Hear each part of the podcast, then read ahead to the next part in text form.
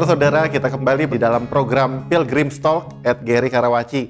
Saya masih bersama dengan Pak David Tong, Pendeta David Tong, dan juga Pendeta Budi Sutrisno. Ini adalah dua hamba Tuhan yang juga melayani di Gary Karawaci. Lalu ada Pak Yandi dan Pak Joko. Ini adalah dua orang yang juga melayani di Gary Karawaci. Dan kita kembali akan membahas satu tema, yaitu orang Kristen dan harta. Harta itu jahat atau tidak? Episode yang lalu itu jelas dikatakan bahwa Nggak pernah. Alkitab nggak pernah mengatakan harta itu jahat. Tapi yang dikatakan tidak boleh atau jahat adalah cinta akan harta atau cinta akan uang. Nah, saya mau mulai dari parameternya apa? Karena saya ambil contoh, Pak.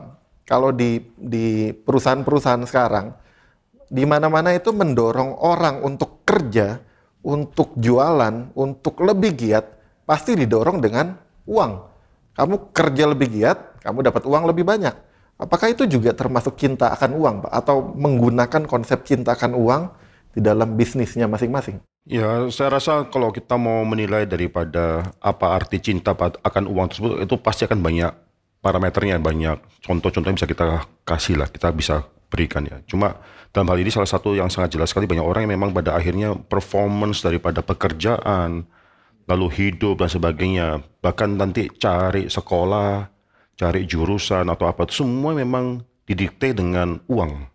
Tadi yang Pak Samuel sudah kasih tahu ya ada perusahaan-perusahaan dan banyak perusahaan yang akhirnya memberikan insentif-insentif supaya karyawannya bisa akhirnya lebih rajin lagi dalam mengusahakan uang atau mengusahakan profit dan sebagainya. Kalau kita sebagai orang Kristen masih gampang akhirnya diberikan insentif-insentif semacam demikian supaya kita bisa perform lebih baik lagi. Kita kita sudah gagal di orang Kristen menurut saya. Mengapa? Karena dalam hidup ini kita memang bukan hanya bekerja untuk uang, bukan diiming dengan uang. Kita hidup sebagai seorang pilgrim, itu hidup di hadapan Tuhan senantiasa mengerti bahwa Tuhan itu melihat hidup kita. Dan Tuhan bukan cuma melihat hidup kita, Tuhan Tuhan akan juga menuntut pertanggungjawaban daripada kita atas semua waktu yang kita miliki. Kalau kita mau bekerja baik, tujuannya adalah untuk kemuliaan Tuhan. Kalau kita mau bekerja baik karena kita tahu bahwa waktu kita adalah milik Tuhan, semua kesempatan yang kita miliki adalah milik Tuhan, Bahkan waktu kita bekerja dalam perusahaan tersebut itu juga adalah anugerah Tuhan yang harus kita pertanggungjawabkan. Jadi janganlah kita membiasakan diri sebagai orang Kristen, seorang pilgrim untuk akhirnya uh, melakukan segala sesuatu, menilai segala sesuatu dan mengambil keputusan atas segala sesuatu akhirnya karena ujung-ujungnya wow. UUD lah, ujung-ujungnya duit gitu ya. UUD. Nah, itu sangat bahaya sekali. Saya rasa ini contoh yang baik. Kita sebagai orang Kristen, kalaupun kerja di dalam satu company mau menawarkan pada kita insentif dan sebagainya, bukan itu yang kita kejar kita bahkan bisa menunjukkan pada bos kita kalau itu pun tidak ada saya tetap bekerja yang terbaik itu penting sekali gitu. motivasi Pak, dia bekerja juga penting ya jadinya ya, kalau ya, memang ya. dia tidak mengkompromikan iman istilahnya ya itu juga terlalu satu... banyak orang yang gara-gara mau memperjuangkan uang akhirnya mengkompromikan iman ya. termasuk ntar kalau misalnya dia harus melanggar peraturan undang-undang bahkan melanggar etika melanggar imannya sendiri kepercayaan sendiri dia lakukan demi terbiasa karena untuk memperjuangkan uang itu sangat bahaya sekali. Dari hal-hal yang kecil ya kita harus sangat sensitif sekali ya. Kalau contoh-contoh lain Pak, uh, ada juga orang-orang yang yang mencari uang atau mencari nafkah itu dengan main saham misalnya atau dengan uh, forex, uh, foreign exchange. Ini atau... perlu topik yang mungkin lebih mendalam lagi. Hmm. Nanti mungkin kita bisa diskusikan lebih panjang lagi ya. Cuma bagi saya membeli saham itu bukan suatu hal yang salah Ya, yang menjadi salah adalah waktu pakai kata yaitu main saham. Hmm. Main saham main, berarti kita mau beli. cepat profit. Begitu sahamnya turun sedikit beli, ya. naik sedikit jual. Ya. Jadi setiap hari itu hanya melihat untung rugi yang sangat kecil sekali ya, dalam waktu yang menit lah, detik lah, atau jam. Di sana memang cintakan uang kita sangat-sangat sensitif sekali dengan profit. Kalau ada profit sedikit, kita langsung mau coba tangkap. Itu satu hal yang salah. Tapi kalau kita adalah seorang yang bertanggung jawab, mau mempertanggungjawabkan dan kita tahu itu company yang juga bertanggung jawab, tidak ada salah kita akhirnya investasi dengan membeli saham company tersebut sebagai satu investasi jangka panjang. Saya itu tidak salah. Cuma ini satu hal yang harus kita pikirkan baik-baik ya. Uh, mungkin topik lain selanjutnya atau bagaimana kita bisa pikirkan lebih mendalam lagi. Termasuk forex ya. Forex itu sangat sensitif sekali dengan fluctuation yang sangat-sangat singkat sekali. Nah, di mana kita sangat-sangat akhirnya hati kita terpengaruh dengan suatu konsep itu cintakan uang yang ingin profit cepat sekali.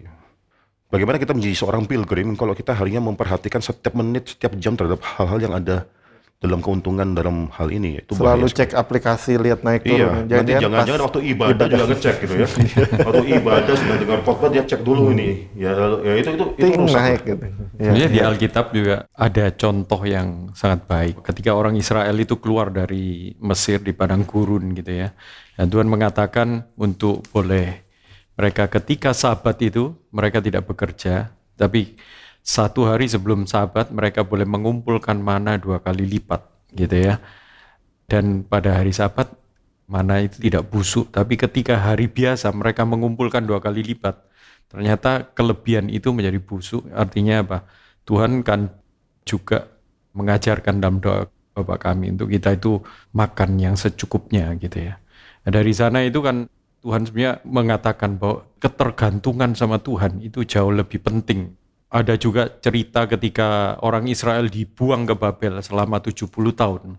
Ternyata itu adalah bagaimana Tuhan bertindak berlaku adil terhadap orang Israel yang selama 70 tahun itu tidak melaksanakan tahun sabat.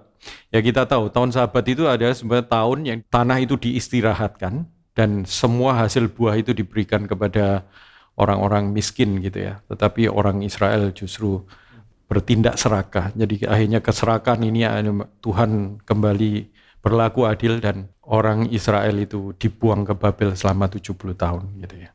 Tadi yang dikatakan Pak Joko itu ada di 2 Tawari 36 ayat 21 ya. 2 Tawari 36 ayat 21. Saya bacakan dengan demikian genaplah firman Tuhan yang diucapkan Yeremia sampai tanah itu pulih dari akibat dilalaikannya tahun-tahun sahabatnya karena tanah itu tandus selama menjalani sabat sehingga genaplah 70 tahun.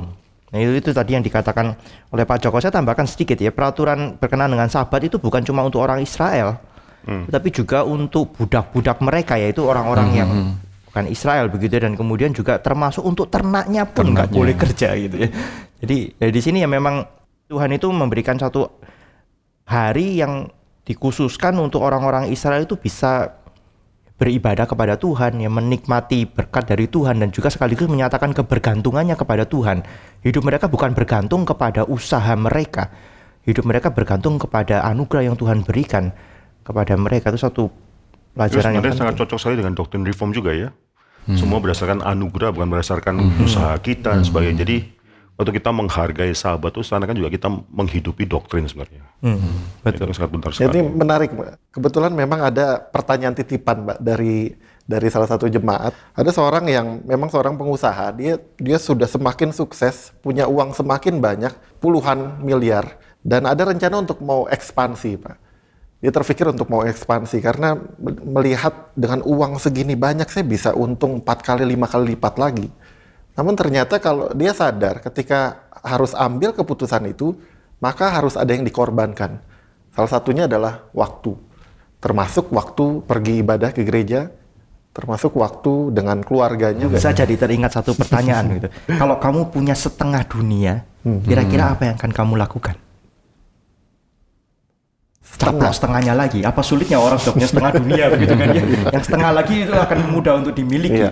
Tapi firman Tuhan menarik ya di dalam Matius 16 ayat 26 Tuhan itu memberikan satu pertanyaan gitu. Apa gunanya seorang memperoleh seluruh dunia tetapi kehilangan nyawanya? Dan apakah yang dapat diberikannya sebagai ganti nyawanya? Ya kita mesti pikir apa yang berharga, apa yang benar-benar berharga gitu, di dalam dunia ini. Ya jadi ini kita mesti hati-hati juga ya karena bisa arahnya ke greedy ya. Jadi hmm. arahnya itu ya tadinya Serakah. mungkin orang itu baik sih mungkin ya tetapi makin lama motivasi dia itu makin lama membiasakan diri dengan uang gitu. Tujuannya uang lagi gitu. Jadi ilahnya itu makin lama makin dia ke arah yang materi gitu dan akhirnya dia greedy. Kalau sudah jatuh dalam greedy ini yang berbahaya sekali. Dan dia untuk balik lagi itu sangat sulit. Ya, tujuan akhir Seperti, itu adalah ketika akhirnya hidup orang itu akhirnya hilang dari hadapan Tuhan, hancur gitu ya tujuannya. Ya, ini mungkin salah satu cara iblis saja gitu. Hmm. Melalui harta seseorang itu bisa terhilang gitu. Sepenting apa sih kita itu menguduskan hari Sabat? Implikasinya tuh nggak boleh kerja di hari Sabat sama sekali. Ya, pertanyaannya menarik banyak jemaat Karena juga banyak yang, yang uh, bertanya. belum tahu ya. Iya. belum sih- tahu atau nggak mau melakukan sudah tahu gimana ya nggak mau bergumul atau gimana campur aduk pak, campur aduk pak, Iya. campur aduk. saya kalau rasa mereka nggak tahu kurang percaya pak ya mungkin tahu tapi pura-pura nggak mau melakukan atau bagaimana coba ini suatu konsep yang penting Iya. tanda bahwa kita adalah umat milik Tuhan itu secara fisikal itu bisa dilihat daripada bagaimana kita menghargai hari Sabat. Yaitu suatu tanda yang memisahkan antara orang umat Tuhan, orang Yahudi pada saat itu dalam perjanjian lama dengan orang sekitar yaitu bagaimana mereka menghargai perintah Sabat tersebut. Saya teringat dengan suatu restoran di Amerika yang ya waktu kami di Amerika sekeluarga ini sangat menikmati untuk makan di restoran ini ya ini Chick-fil-A Chick-fil-A dari kata chicken ya. Chicken itu jadi dia buat burger yang bukan daripada beef burger tapi dari ayam. Itu sangat enak sekali memang. Dan yang menarik, orang langsung tahu dari apa yang dia lakukan bahwa dia adalah restoran yang dimiliki oleh orang Kristen. Itu dia tidak buka pada hari Minggu. Dan dia bukan cuma nggak buka satu lokasi, di semua lokasi tidak buka. Di restoran dia ada tempat-tempat. eh, Oh ini eh, bukan tem- restoran kecil, ada Oh, beberapa itu ribuan cabang. cepat. Itu salah satu restoran yang saat ini mungkin pamornya atau orang sangat menggemari itu mirip dengan McDonald pada tahun 70-an. Anak muda dalam anak muda sekarang tuh sangat suka pergi ke Chick-fil-A di sana. Di sini kita bisa lihat di mall, di di airport itu dia nggak buka. Padahal kalau kita tahu bisnis restoran itu biasanya Minggu untung itu adalah banyak di weekend atau Iya. khususnya hari Minggu. Iya, kita nggak bisa mengatakan bahwa keuntungan daripada satu restoran tuh bisa dibagi rata tujuh hari, enggak. Itu semua poolnya di hari-hari weekend, Sabtu betul. Minggu. Betul, betul. Jadi dia bayar harga luar biasa besarnya dengan tidak buka pada hari Minggu. Bahkan orang langsung tahu ini adalah bisnis Krist, dari orang Kristen daripada keluarga Kristen sehingga banyak sekali sekarang kalau di Amerika tuh orang-orang yang liberal yang yang mungkin sudah bukan konservatif lagi yang akan menyerang restoran ini bahkan ada satu kota kalau kita lihat di berita di CNN baru-baru ini satu kota yang akhirnya sudah menghabiskan uang 300 ribu US dollar supaya Chick-fil-A tidak hadir dalam airport di kota tersebut dia blok Mengapa? Karena ini adalah restoran orang-orang Kristen, konservatif. Itu itu masuk dalam koran. Nah ini sangat menarik sekali ya. Kita juga harus melatih diri kita, khususnya pengusaha-pengusaha Kristen juga. Apalagi kalau kita dalam jemaat kita punya jemaat yang memiliki restoran. Tidak ada salahnya untuk menggumulkan firman Tuhan dan bagaimana akhirnya tadi Pak Budi sudah katakan itu salah satu kebergantungan kita pada Tuhan itu dinyatakan melalui kita akhirnya mengatakan hari Minggu saya tidak mencari uang cukuplah uang yang sudah Tuhan berikan pada saya pada hari Senin sampai hari Sabtu sudah cukup. Hari Minggu kita tidak cari uang, kita tidak menghasilkan uang lagi, kita tidak bekerja dan kita hanya menikmati Tuhan, keluarga Tuhan. Lalu kita menikmati suatu hari pemberhentian daripada Tuhan yang Tuhan berikan pada kita. Lalu itu itu indah menurut saya. Dan Tuhan sudah kasih contoh, contohnya Chick-fil-A ini tetap survive, bahkan Oh, bukan cuma survive saja, sangat-sangat besar sekali. Itu salah satu restoran yang paling digemari oleh orang-orang pada saat ini. ya. Tapi apakah itu berarti benar-benar nggak ada pekerjaan yang boleh dilakukan gitu pada Nah, waktu itu juga hari Sabat? ya. Ya itu dia. Ada ada yang memang harus juga tetap dilakukan. gitu ya. Pemadam kebakaran harus. Nah. Kalau ada kebakaran, itu lewat, Pak. Maaf, tutup Iya. hari Sabat. Ya, nggak bisa. Kita bawa ember air ya.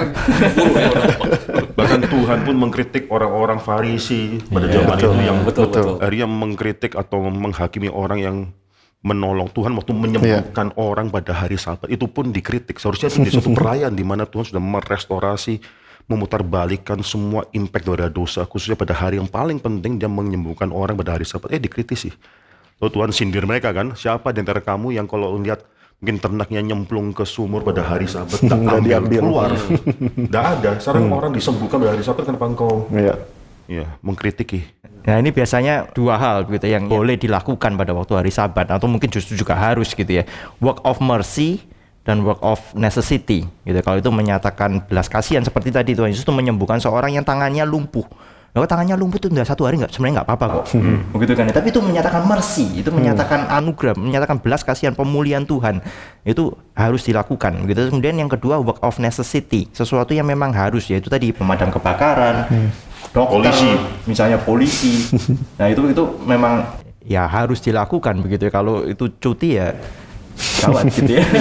nah ini, ini dua hal itu. Tapi selain itu ya mungkin juga kita perlu lihat kepada realita ya. Nggak semua orang itu kemudian memiliki kecukupan gitu mungkin ya. Enggak, eh, mungkin kebanyakan orang sekarang bekerja dan mendapatkan gaji bulanan. Gitu. Tapi ada orang-orang juga yang bekerja itu terus kemudian dia bergantung kepada ya pekerjaannya hari itu.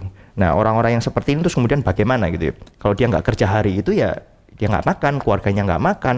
Apalagi kalau mungkin dia punya tanggungan yang lebih banyak begitu ya dari jumlah anggota keluarga orang tuanya atau bagaimana itu apakah dia tetap tidak boleh bekerja pada hari itu kalau itu adalah misalnya buruh kasar kuli gitu yang memang cuma mendapatkan uang ketika dia bekerja maksudnya tidak menentu apakah ya, tentu, dia bisa mendapatkan pada hari betul. esoknya dan sebagainya hmm. gitu ya ya itu menarik ya cuma kita sedang bicara mengenai konteks hari sabat dinilai sebagai suatu hal parameter daripada orang itu mencintai uang atau tidak hmm. ya itu mungkin saya rasa agak berbeda yeah. ya kasus hmm. itu ya sekarang kalau orang ini sudah cukup, ini dia lalu akhirnya melakukan sesuatu, akhirnya hari Sabat pun masih mau, ya. apalagi hari untuk Sabat. menambah, gitu. menambah sebenarnya dia nggak perlu untuk sudah memiliki ekspansi. Iya. Nah kalau yang tadi itu bisa termasuk di dalam work of necessity atau enggak gitu ya, hmm. orang yang demikian karena ya dia punya tanggungan gitu ya dia punya tanggung jawab untuk keluarganya. Saya pikir ya itu kita perlu pikirkan, kita perlu gumulkan. Tapi untuk orang-orang yang sebenarnya nggak perlu gitu, tidak dalam keadaan yang terdesak, ya kita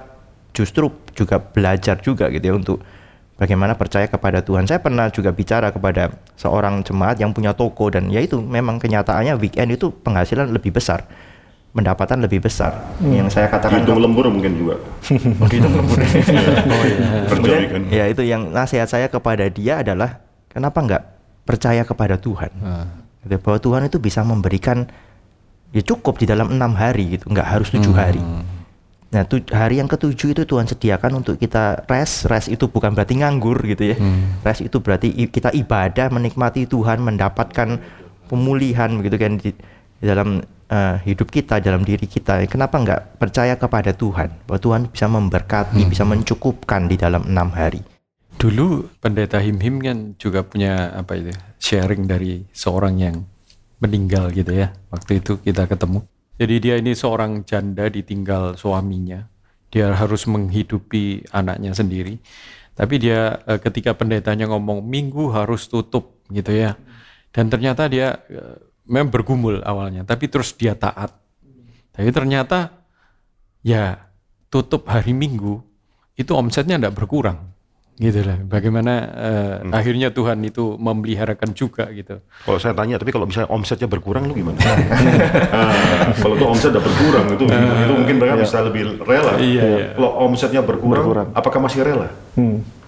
Saya pikir itu satu komitmen di depan. Iya ketika kita ikut Tuhan itu kita bukan ikut Tuhan kalau ada omset. pasti untung gitu yeah, pasti yeah. berhasil bukan yeah. atau tutup hari Minggu pasti omset berlipat ganda nah, itu lebih lagi gitu. nah itu tidak gitu tapi kita ikut Tuhan ya ikut Tuhan yeah. gitu. dan kita mempercayakan hidup kita kepada Tuhan hmm. dan kita ya, percaya Tuhan yang baik itu juga akan menyediakan, hmm, menyediakan kebutuhan kita gitu ya mencukupkan kita kan kita dalam konteks misi bicara mengenai orang Kristen dan harta khususnya sekarang kita bicara mengenai cintakan uang ya. Jadi cintakan uang salah satunya dinilai daripada bagaimana kita merasakan uang itu penting dalam hidup kita. Orang yang terus mau mendapatkan kekayaan, terus ini satu saya baru buka pengkhotbah ya pasal 5 ayat yang ketujuh ini menarik sekali. Ya ini pengkhotbah banyak sekali mengatakan hal-hal yang katakan kesia-siaan segala sesuatu hmm, ya. ya. Ayat ke-9, siapa yang mencintai uang tidak hmm. akan puas dengan uang dan siapa yang mencintai kekayaan tidak akan puas dengan penghasilannya. Hmm, benar. Ini penting sekali ya. Seorang yang mencintai uang tidak akan puas dengan uang. Jadi kita dari tahu tahu tahu dari mana bahwa kita sangat terikat dengan uang, itu kita melihat kita gampang dipuaskan enggak. Jadi misalnya contoh daripada mungkin jemaat yang titip pertanyaan tersebut ya. Kalau dia sadar bahwa kalau dia dengan spend waktu lebih lagi untuk mendapatkan kekayaan yang lebih lagi, dia harus tanya sebenarnya ini suatu hal yang penting dalam hidup dia. Jangan-jangan dia adalah orang yang cinta akan uang, cinta akan kekayaan yang tidak akan pernah puas dengan apa yang dia miliki. Kalau itu sudah terjadi, pasti hidupnya akan berubah. Hidupnya berubah dalam arti dia mungkin ibadah akan berubah, keluarganya juga mungkin dia harus bayar harga dengan berpisah lebih lama dengan keluarganya. Apakah itu worth it? Ataukah itu cuma cuma gara-gara cintakan uang saja? Ini harus kita perhatikan. Tadi pendeta Budi Sutrisno juga mengatakan suatu hal yang penting itu mengenai kebergantungan kita kepada Tuhan. Itu penting sekali. Seorang pilgrim adalah seorang yang akhirnya bergantung pada Tuhan, bukan bergantung pada orang-orang atau segala materi yang di sekitarnya. Saya kasih contoh yang sederhana aja ya. Banyak orang yang waktu mau menikah, couple atau yang couple lah, anak-anak muda. Sekarang ini suatu hari kita bicara mengenai konsep konteks pernikahan ini ya. Ada orang yang mengatakan bahwa sekarang sosiologi itu melihat ada suatu keanehan. Orang menikah makin lama makin tunda terus. Kalau dulu orang tunda menikah itu karena kekurangan, karena bencana alam, karena mungkin perperangan, orang tunda pernikahan. Sekarang dalam zaman yang relatif sangat baik ya, secara ekonomi dan sebagainya, orang terus tunda pernikahan. Sekali salah satu alasannya dari saya tunda pernikahan karena apa? Kalau sudah punya uang yang cukup, kalau sudah punya mungkin Rumah. rumah, Rumah. mungkin pekerjaan sudah mapan dan sebagainya. Saya mau tanya, itu semua nggak ada salahnya. Bukan kita waktu menikah ya sembarangan menikah, nggak ada apa-apa, nggak ada perencanaan, itu juga anda juga. Tapi di sana kita bisa tanya, lalu perasaan bergantung kamu pada Tuhan ada di mana? Nah di sana kita sudah melihat itu, itu jangan-jangan cintakan uang tanpa sadar dan masuk di sana di mana kita mempersiapkan hidup kita kalau ada semua sudah sudah rapi. Ya kita harus belajar untuk bisa bergantung pada Tuhan. Suatu hari kita bicara mengenai hal inilah. Dari tadi kesannya nggak boleh punya banyak berarti Pak. Silakan. Nggak juga. Cuma yang akhirnya yang mau punya harta banyak itu yang harusnya bisa menilai dia sebenarnya punya ingin punya harta banyak itu tujuannya apa. Ini menarik ya suatu hari pendeta Stephen Tong pernah berkata pada jemaatnya sendiri, khususnya pada penatua, pada pengusaha-pengusaha di, eh, di gerejanya, saya doakan kalian cepat kaya. Ini bukan Senang. materialisme, prosperity gospel ya, bukan ya. Saya doakan kalian bisa cepat kaya. Ini langsung di komen pada, pada Jangan nulis salah- saya pengen didoakan juga. Jangan salah quote, gak berhenti di sana perkara dia. Supaya apa? Supaya kamu banyak-banyak bisa memberikan persembahan kepada Tuhan. Nah ini kita harus mengerti nih, kalau kita mau kaya, kita harus jujur sama Tuhan. Kaya untuk apa? Jadi orang yang bertanya sama tadi ya, kita mau bisa mungkin lima kali lebih banyak. So what? Kalau sudah dapat lima kali lebih banyak, mau apa uang tersebut? Ya mungkin episode yang barusan lewat saya katakan orang yang sangat orang muda yang bertanya sama saya mau kerja ini atau kerja itu. Kerja ini sama kerja itu hampir sama, cuma gajinya aja yang sangat berbeda sekali. Tidak ada masalah bekerja dan mendapatkan uang lebih banyak. Permasalahan kamu sudah mengerti tidak konsep uang itu apa? Ya, kita bersyukur ini satu tema yang sangat-sangat menarik. Tapi sekali lagi kita di sini bukan hanya belajar berdiskusi saja, tapi kita belajar bergumul untuk berkomitmen melakukan firman Tuhan. Dan sampai jumpa dalam episode-episode selanjutnya, bahkan dalam seri-seri yang selanjutnya, sekali lagi dalam program Pilgrim's Talk at Gary Karawaci.